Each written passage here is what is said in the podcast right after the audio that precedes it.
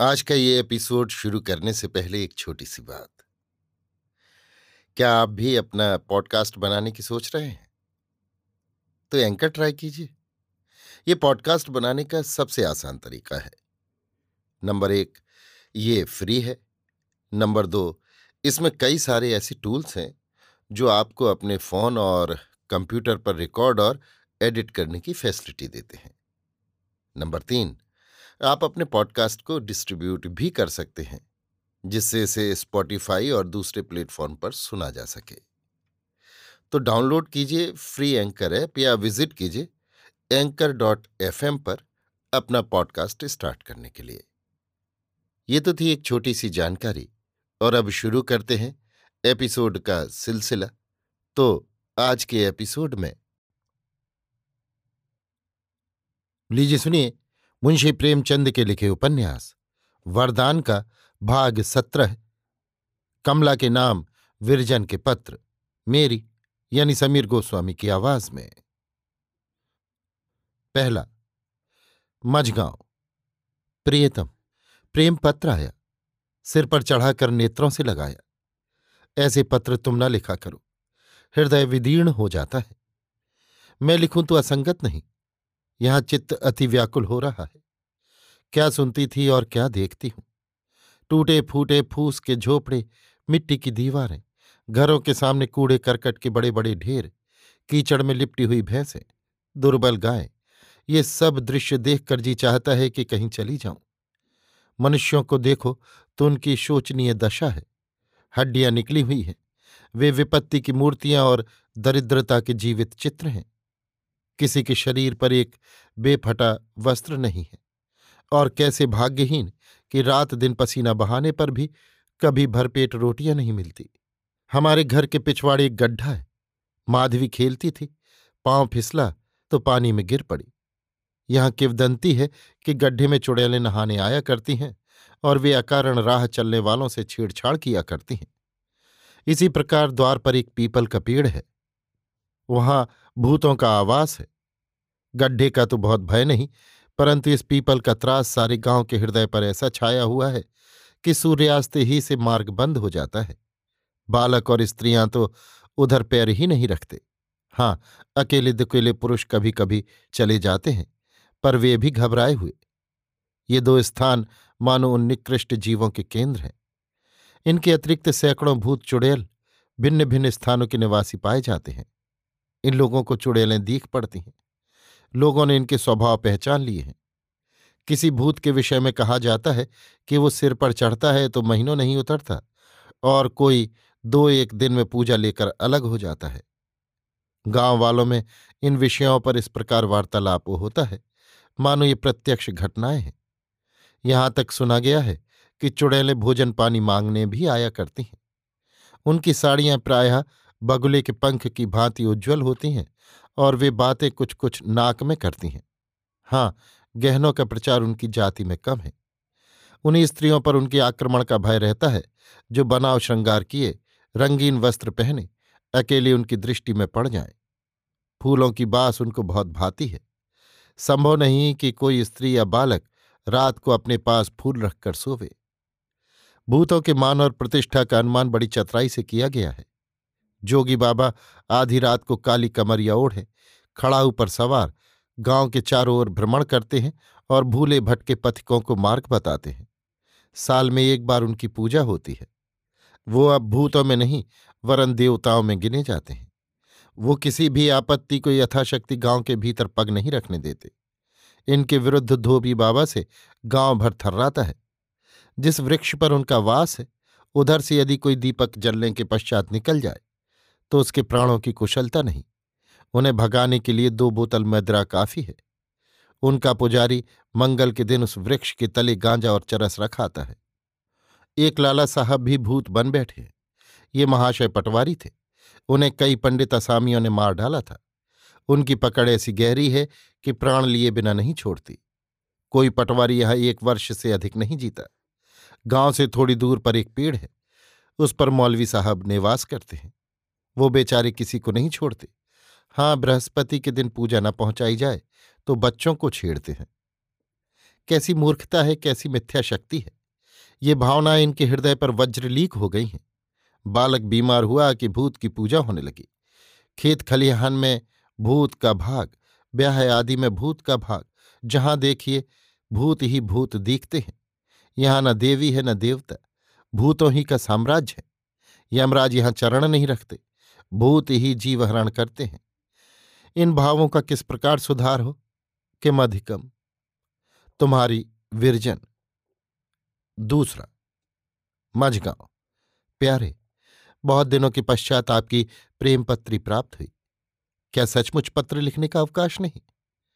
पत्र क्या लिखा है मानो बेगार ठाली है। तुम्हारी तो ये आदत न थी। क्या वहाँ जाकर कुछ और हो गए? तुम्हें यहाँ से गए दो मास से भी अधिक होते हैं। इस बीच में कई छोटी बड़ी छुट्टियाँ पड़ी, पर तुम न आए। तुमसे कर बाँध कर कहती हूँ, होली की छुट्टी में अवश्य आना। यदि अब की बार तरसाया तो मुझे सदा उलाहना रहेगा। यहाँ आकर ऐसा प्रतीत होता है, मानो किसी दूसरे संसार में आ गई हूँ।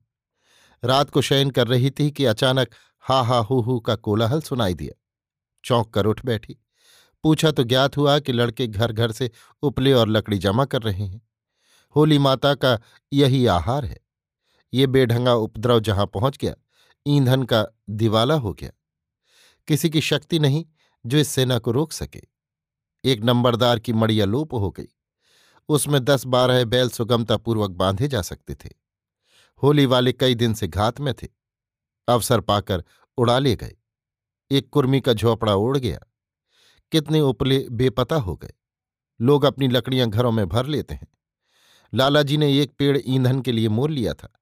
आज रात को वो भी होली माता के पेट में चला गया। दो तीन घरों के किवाड़ उतर गए। पटवारी साहब द्वार पर सो रहे थे। उन्हें भूमि पर ढकेल कर लोग चारपाई ले भागे। चतुर्दिक ईंधन की लूट मची हुई है।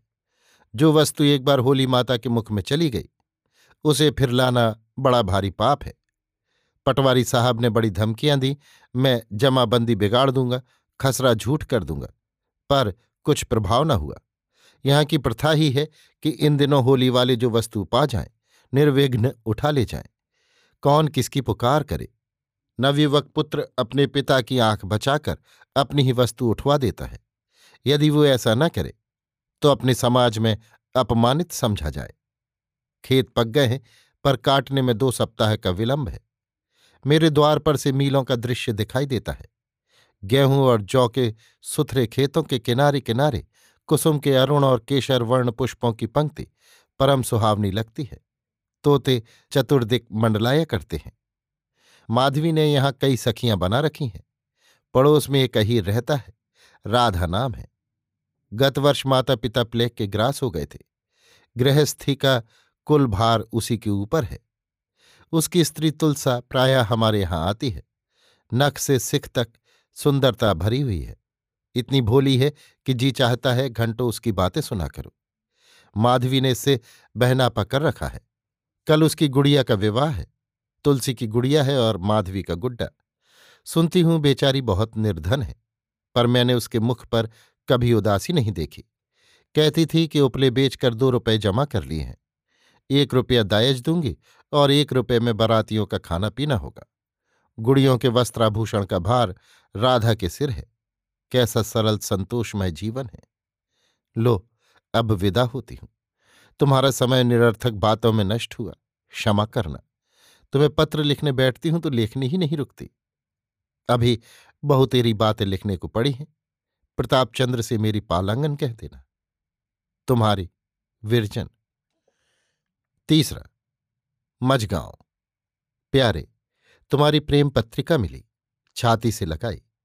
वाह, चोरी और मुंहजोरी। अपने न आने का दोष मेरे सिर धरते हो। मेरे मन से कोई पूछे कि तुम्हारे दर्शन की उसे कितनी अभिलाषा है?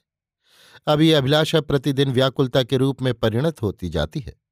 कभी कभी बेसुध हो जाती हूँ। मेरी ये दशा थोड़े ही दिनों से होने लगी है। जिस समय यहाँ से गए हो, मुझे ज्ञात न था कि वहाँ जाकर मेरी दलील करोगे। खैर तुम ही सच और मैं ही झूठ।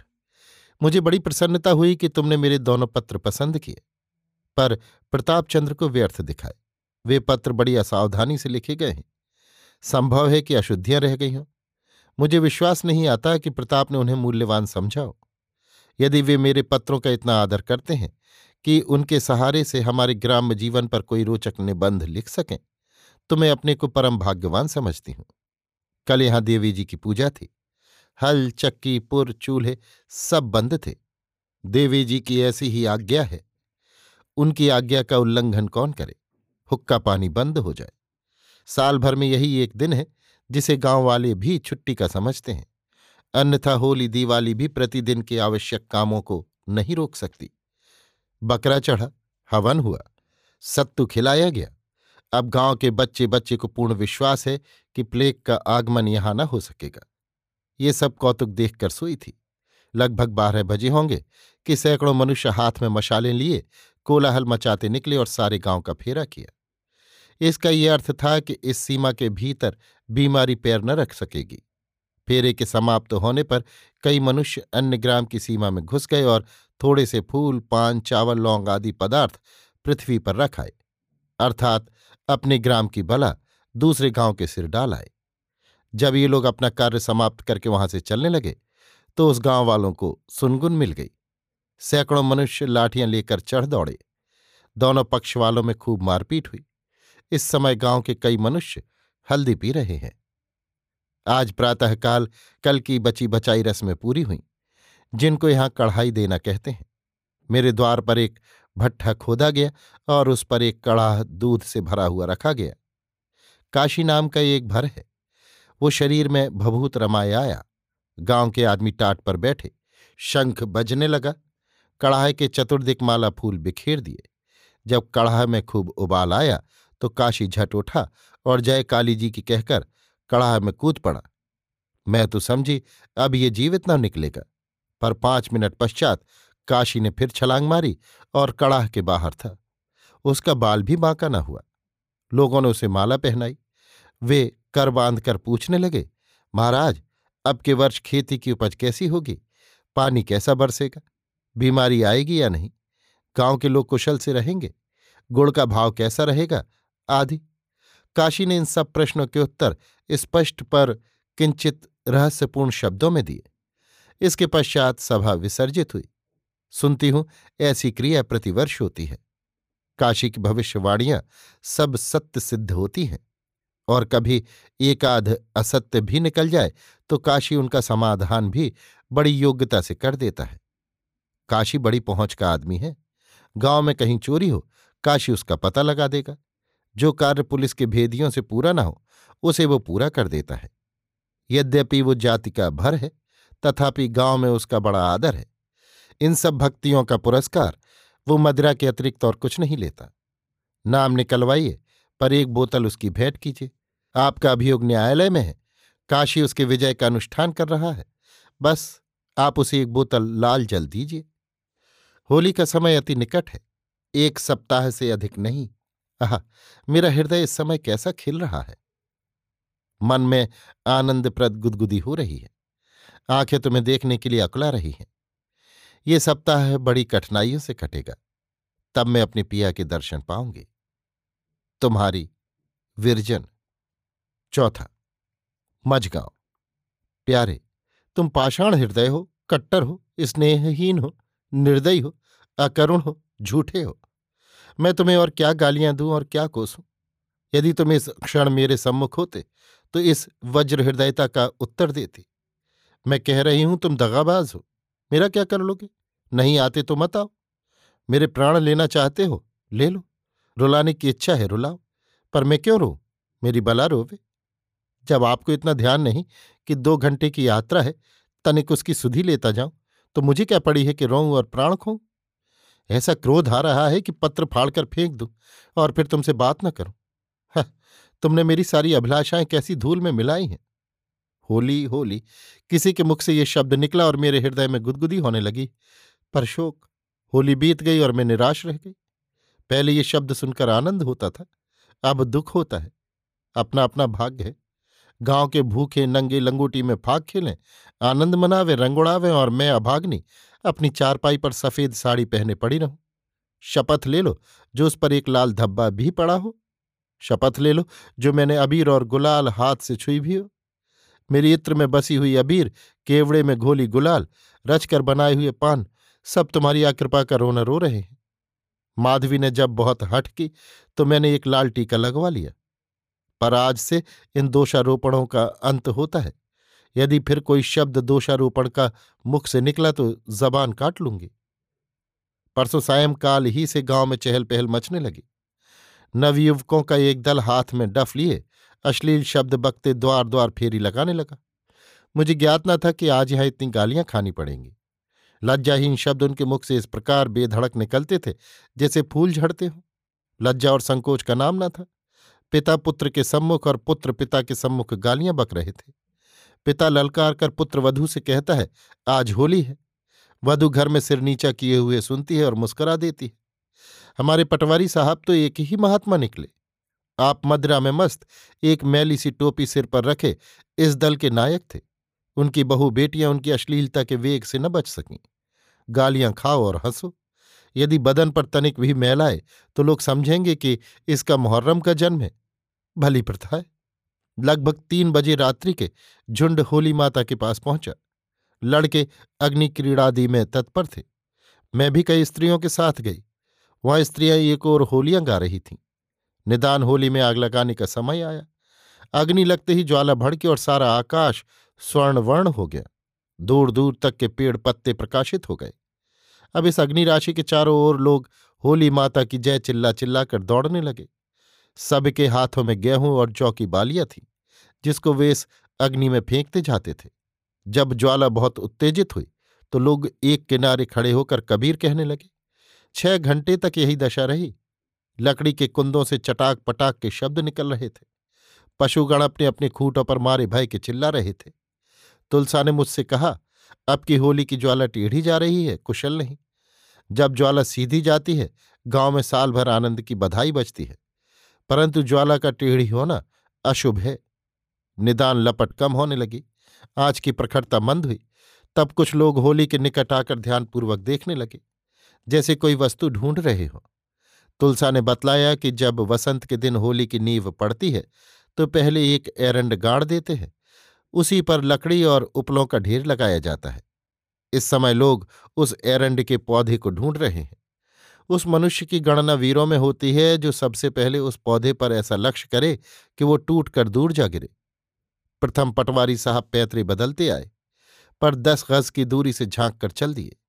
तब राधा हाथ में एक छोटा सा सोंटा लिए, साहस और दृढ़तापूर्वक आगे बढ़ा और आग में घुसकर वो भरपूर हाथ लगाया कि पौधा अलग जा गिरा।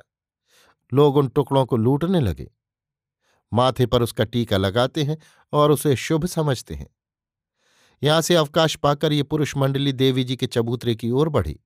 पर यह न समझना, यहाँ देवी जी की प्रतिष्ठा की गई होगी। आज वे भी गालियाँ सुनना पसंद करती हैं। छोटे बड़े सब उन्हें अश्लील गालियाँ सुना रहे थे। अभी थोड़े दिन हुए, उन्हीं देवी जी की पूजा हुई थी। सच तो ये है कि गाँव में आजकल ईश्वर को गाली देना भी क्षम्य है। माता बहनों की तो कोई गणना नहीं। प्रभात होते ही लाला ने महाराज से कहा, आज कोई दो शेर भंग पिसवा लो। दो प्रकार की अलग अलग बनवा लो, सलोनी और मीठी। महाराज निकले और कई मनुष्यों को पकड़ लाए। भाँग पीसी जाने लगी। बहुत से कुल्हड़ मंगाकर क्रमपूर्वक रखे गए। दो घड़ों में दोनों प्रकार की भाँग रखी गई। फिर क्या था? तीन चार घंटों तक पियक्कड़ों का तांता लगा रहा। लोग खूब बखान करते और गर्दन हिला हिलाकर महाराज की कुशलता की प्रशंसा करते। जहाँ किसी ने बखान किया कि महाराज ने दूसरा कुल्हड़ भरा और बोले, ये सलोनी है, इसका भी स्वाद चख लो, अजी पी भी लो। क्या दिन दिन होली आएगी कि सब दिन हमारे हाथ की बूटी मिलेगी? इसके उत्तर में किसान ऐसी दृष्टि से ताकता था। मानो किसी ने उसे संजीवन रस दे दिया हो और एक की जगह तीन तीन कुल्हड़ चट कर जाता। पटवारी के जामाता मुंशी जगदम्बा प्रसाद साहब का शुभागमन हुआ है। आप कचहरी में अरायज नवीस हैं। उन्हें महाराज ने इतनी पिला दी कि आप इसे बाहर हो गए और नाचने कूदने लगे। सारा गाँव उनसे पदोरी करता था। एक किसान आता है और उनकी ओर मुस्कुराकर कहता है तुम यहाँ ठाड़ी हो, घर जाके भोजन बनाओ, हम आवत हैं। इस पर बड़े ज़ोर की हँसी होती है। काशी भर मद में माता हुआ लठ कंधे पर रखे आता और सभास्थित जनों की ओर बनावटी क्रोध से देखकर गरजता है। महाराज, ये अच्छी बात नहीं है कि तुम हमारी नई बहुरिया से मज़ा लूटत हो। ये कहकर मुंशी जी को छाती से लगा लेता है। मुंशी जी बेचारे छोटे कद के मनुष्य इधर उधर फड़फड़ाते हैं, पर नक्कार खाने में तूती की आवाज़ कौन सुनता है?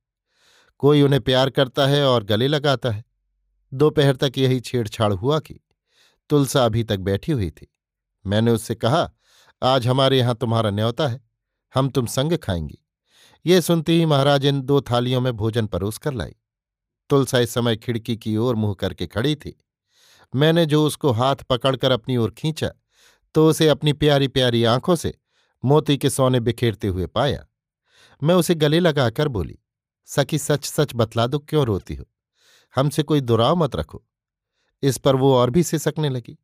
जब मैंने बहुत हठ की तो उसने सिर घुमाकर कहा, बहन, आज प्रातःकाल उन पर निशान पड़ गया। ना जाने उन पर क्या बीत रही होगी? ये कहकर वो फूट फूट कर रोने लगी। ज्ञात हुआ कि राधा के पिता ने कुछ ऋण लिया था, वो अभी तक चुका ना सका था। महाजन ने सोचा कि इसे हवालात ले चलूँ तो रुपए वसूल हो जाए। राधा कन्नी काटता फिरता था। आज द्वेषियों को अवसर मिल गया और वे अपना काम कर गए। शोक, मूलधन बीस रुपए से अधिक न था। प्रथम मुझे ज्ञात होता तो बेचारी पर त्योहार के दिन ये आपत्ति न आने पाती। मैंने चुपके से महाराज को बुलाया और उन्हें बीस रुपए देकर राधा को छुड़ाने के लिए भेजा। उस समय मेरे द्वार पर एक टाट बिछा दिया गया था। लालाजी मध्य में कालीन पर बैठे थे। किसान लोग घुटने तक धोतियाँ बांधे कोई कुर्ता पहने, कोई नग्न देह, कोई सिर पर पगड़ी बांधे और कोई नंगे सिर मुख पर अबीर लगाए। जो उनके काले वर्ण पर विशेष छटा दिखा रही थी, आने लगे। जो आता लालाजी के पैरों पर थोड़ी सी अबीर रख देता।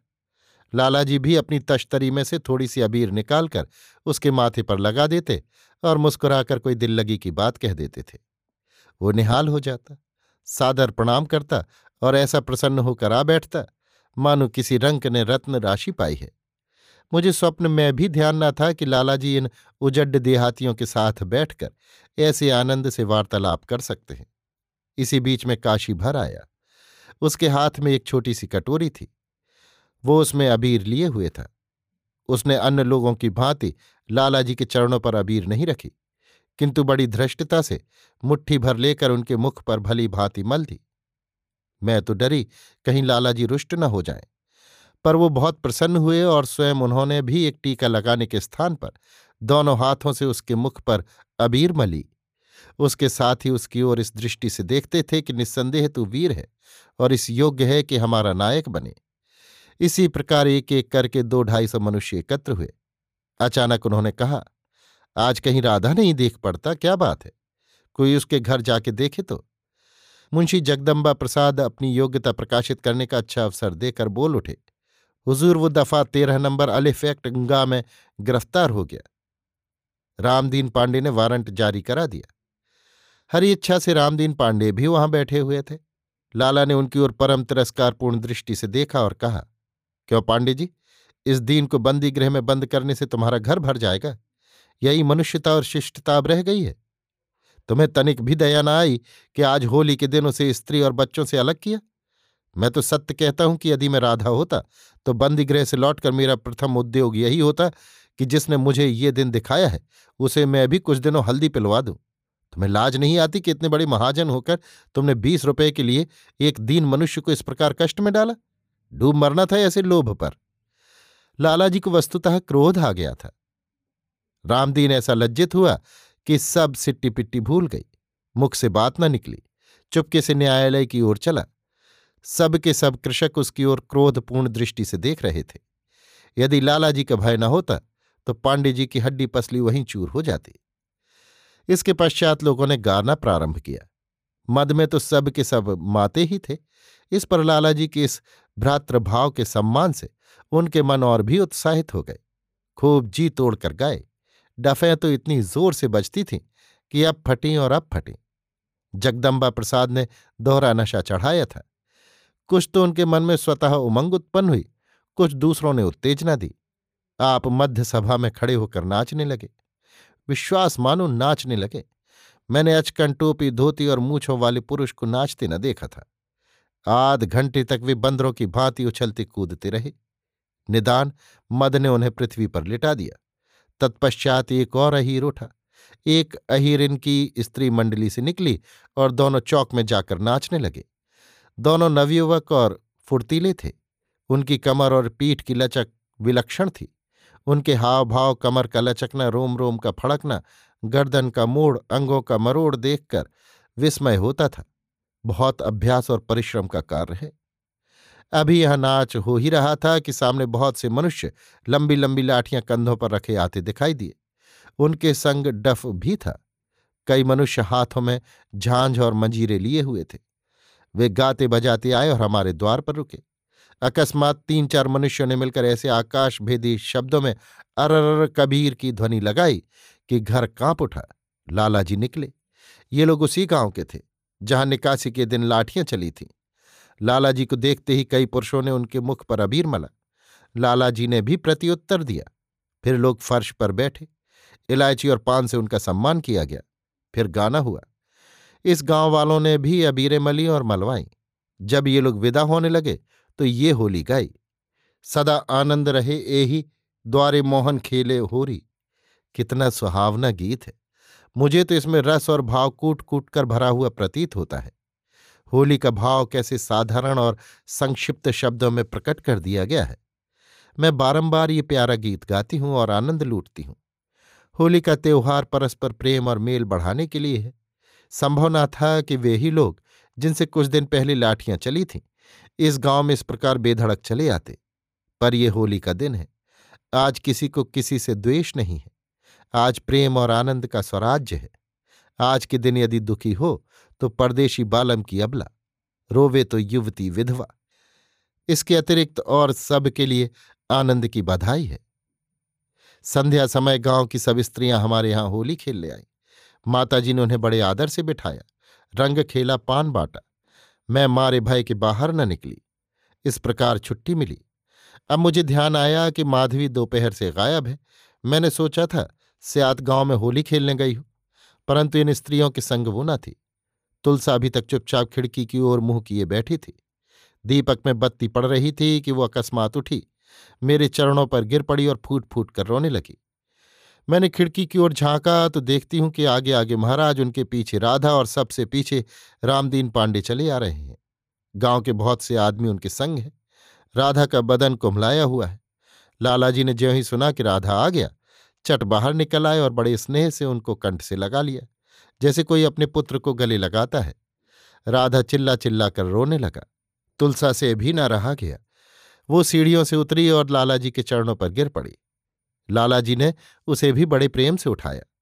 मेरी आँखों में भी उस समय आँसू न रुक सके। गाँव के बहुत से मनुष्य रो रहे थे। बड़ा करुणापूर्ण दृश्य था। लालाजी के नेत्रों में मैंने कभी आँसू न देखे थे। वे इस समय देखे। रामदीन पांडे मस्तक झुकाए ऐसा खड़ा था, मानो गुहत्या की हो।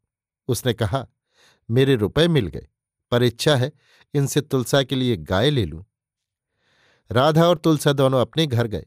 परंतु थोड़ी देर में तुलसा माधवी का हाथ पकड़े हंसती हुई मेरे घर आई और बोली, इनसे पूछा ही अब तक कहाँ थी? मैं? कहाँ थी? दोपहर से गायब हो? माधवी, यहीं तो थी। मैं? यहाँ कहाँ थी? मैंने तो दोपहर से नहीं देखा। सच सच बता दो, मैं रुष्ट न होंगी माधवी, तुलसा के घर तो चली गई थी? मैं? तुलसा तो यहाँ बैठी है वहाँ अकेली क्या सोती रही? तुलसा, हंसकर, सोती काहे को जागती रही? भोजन बनाती रही, बर्तन चौका करती रही। माधवी हाँ बर्तन चौका करती रही। कोई तुम्हारा नौकर लगा हुआ है ना? ज्ञात हुआ कि जब मैंने महाराज को राधा को छुड़ाने के लिए भेजा था, तब से माधवी तुलसा के घर भोजन बनाने में लीन रही। उसके केवाड़ खोले। यहाँ से आटा, घी, शक्कर सब ले गई। आग जलाई और पूड़ियाँ, कचौड़ियाँ, गुलगुले और मीठे समोसे सब बनाए। उसने सोचा था कि मैं ये सब बनाकर चुपके से चली जाऊँगी। जब राधा और तुलसा जाएँगे तो विस्मित होंगे कि कौन बना गया। पर स्यात विलंब अधिक हो गया और अपराधी पकड़ लिया गया। देखा कैसी सुशीला बाला है। अब विदा होती हूँ। अपराध क्षमा करना, तुम्हारी चेरी हूँ। जैसे रखोगे वैसे रहूँगी। ये अबीर और गुलाल भेजती हूँ। ये तुम्हारी दासी का उपहार है। तुम्हें हमारी शपथ, मिथ्या सभ्यता के उमंग में आकर इसे फेंक न देना। नहीं तो मेरा हृदय दुखी होगा। तुम्हारी विरजन। पांचवा, मझगांव। प्यारे, तुम्हारे पत्र ने बहुत रुलाया। अब नहीं रहा जाता। मुझे बुला लो। एक बार देख कर चली आऊँगी। सच बताओ, यदि मैं तुम्हारे यहाँ आ जाऊँ तो हँसी तो ना उड़ाओगे? ना जाने मन में क्या समझोगे? पर कैसे आऊँ? तुम लाला जी को लिखो। खूब, वे कहेंगे, ये नई धुन समाई है। कल चारपाई पर पड़ी थी। भोर हो गई थी। शीतल मंद पवन चल रही थी। कि स्त्रियों के गाने का शब्द सुनाई पड़ा। स्त्रियाँ अनाज का खेत काटने जा रही थीं। झाँक कर देखा तो दस दस बारह बारह स्त्रियों का एक एक गोल था। सबके हाथों में हंसिया, कंधों पर गठियाँ बांधने की रस्सी और सिर पर भुने हुए मटर की छबड़ी थी। ये इस समय जाती हैं, कहीं बारह बजे लौटेंगे। आपस में गाती चोहलें करती चली जाती थी। दोपहर तक बड़ी कुशलता रही। अचानक आकाश मेघाच्छन्न हो गया। आंधी आ गई और ओले गिरने लगे। मैंने इतने बड़े ओले गिरते न देखे थे। आलू से बड़े और ऐसी तेज़ी से गिरे जैसे बंदूक से गोली। क्षण भर में पृथ्वी पर एक फुट ऊँचा बिछावन बिछ गया। चारों तरफ़ से कृषक भागने लगे। गायें, बकरियाँ, भेड़ें सब चिल्लाती हुई पेड़ों की छाया ढूंढती फिरती थी। मैं डरी कि न जाने तुलसा पर क्या बीती। आँख फैलाकर देखा तो खुले मैदान में तुलसा, राधा और मोहनी गाय दीख पड़ी। तीनों घमासान ओले की मार में पड़े थे। तुलसा के सिर पर एक छोटी सी टोकरी थी और राधा के सिर पर एक बड़ा सा गट्ठा। मेरे नेत्रों में आँसू भराए कि न जाने इन बेचारों की क्या गति होगी। अकस्मात एक प्रखर झोंके ने राधा के सिर से गट्ठा गिरा दिया। गट्ठे का गिरना था कि चट तुलसा ने अपनी टोकरी उसके सिर पर औंधा दी। ना जाने उस पुष्प ऐसे सिर पर कितने ओले पड़े। उसके हाथ कभी पीठ पर जाते, कभी सिर सहलाते। अभी एक सेकंड से अधिक ये दशा न रही होगी कि राधा ने बिजली की भांति लपक कर गट्ठा उठा लिया और टोकरी तुलसा को दे दी। कैसा घना प्रेम है। अनर्थकारी दुर्दैव ने सारा खेल बिगाड़ दिया। प्रातःकाल स्त्रियाँ गाती हुई जा रही थीं। संध्या को घर घर शोक छाया हुआ था। कितनों के सिर लहू लहूलुहान हो गए थे। कितने हल्दी पी रहे हैं। खेती सत्यानाश हो गई। अनाज बर्फ़ के तले दब गया। ज्वर का प्रकोप है। सारा गाँव अस्पताल बना हुआ है। काशी भर का भविष्य प्रवचन प्रमाणित हुआ। होली की ज्वाला का भेद प्रकट हो गया। खेती की ये दशा और लगान उगाही जा रही है। बड़ी विपत्ति का सामना है। मारपीट, गाली, अपशब्द सभी साधनों से काम लिया जा रहा है। दिनों पर ये देवी कोप, तुम्हारी विरजन, छठवां। मझगांव मेरे प्राणाधिक प्रियतम, पूरे पंद्रह दिन के पश्चात तुमने विरजन की सुध ली। पत्र को बारंबार पढ़ा, तुम्हारा पत्र रुलाए बिना नहीं मानता। मैं यो भी बहुत रोया करती हूँ। तुमको किन किन बातों की सुधि दिलाऊं? मेरा हृदय ऐसा निर्बल है कि जब कभी इन बातों की ओर ध्यान जाता है तो विचित्र दशा हो जाती है, गर्मी सी लगती है। एक बड़ी व्यग्र करने वाली बड़ी स्वादिष्ट, बहुत रुलाने वाली, बहुत दुराशापूर्ण वेदना उत्पन्न होती है। जानती हूँ कि तुम नहीं आ रहे हो और नहीं आओगे, पर बार बार द्वार पर जाकर खड़ी हो जाती हूँ कि आ तो नहीं गए। कल सायंकाल यहाँ एक बड़ा चित्ताकर्षक प्रहसन देखने में आया। ये धोबियों का नाच था पंद्रह बीस मनुष्यों का एक समुदाय था। उसमें एक नवयुवक श्वेत पेशबाज पहने कमर में असंख्य घंटियाँ बांधे। पाँव में घुंघरू पहने, सिर पर लाल टोपी रखे नाच रहा था। जब पुरुष नाचता था तो मृदंग बजने लगती थी। ज्ञात हुआ कि ये लोग होली का पुरस्कार मांगने आए हैं। ये जाति पुरस्कार खूब लेती है। आपके यहाँ कोई कामकाज पड़े, उन्हें पुरस्कार दीजिए। और उनके यहाँ कोई कामकाज पड़े तो भी उन्हें पारितोषिक मिलना चाहिए। ये लोग नाचते समय गीत नहीं गाते। इनका गाना इनकी कविता है। पेशबाज वाला पुरुष मृदंग पर हाथ रखकर एक विरहा कहता है। दूसरा पुरुष सामने से आकर उसका प्रत्युत्तर देता है और दोनों तत्क्षण ये विरहा रचते हैं। इस जाति में कवित्व शक्ति अत्यधिक है। इन विरहों को ध्यान से सुनो तो उनमें बहुधा उत्तम कवित्व भाव प्रकट किए जाते हैं। पेशबाज वाले पुरुष ने प्रथम जो विरहा कहा था, उसका ये अर्थ था कि ए धोबी के बच्चों, तुम किसके द्वार पर आकर खड़े हो? दूसरे ने उत्तर दिया अब न अकबर शाह है, न राजा भोज। अब जो है हमारे मालिक हैं। उन्हीं से मांगो। तीसरी विरह का अर्थ ये है कि याचकों की प्रतिष्ठा कम होती है। अतएव कुछ मत मांगो। गा बजाकर चले चलो। देने वाला बिना मांगे ही देगा। घंटे भर से ये लोग विरहे कहते रहे। तुम्हें प्रतीत न होगी। उनके मुख से विरहे इस प्रकार बेधड़क निकलते थे कि आश्चर्य होता था। स्यात इतनी सुगमता से वे बातें भी न कर सकते हों।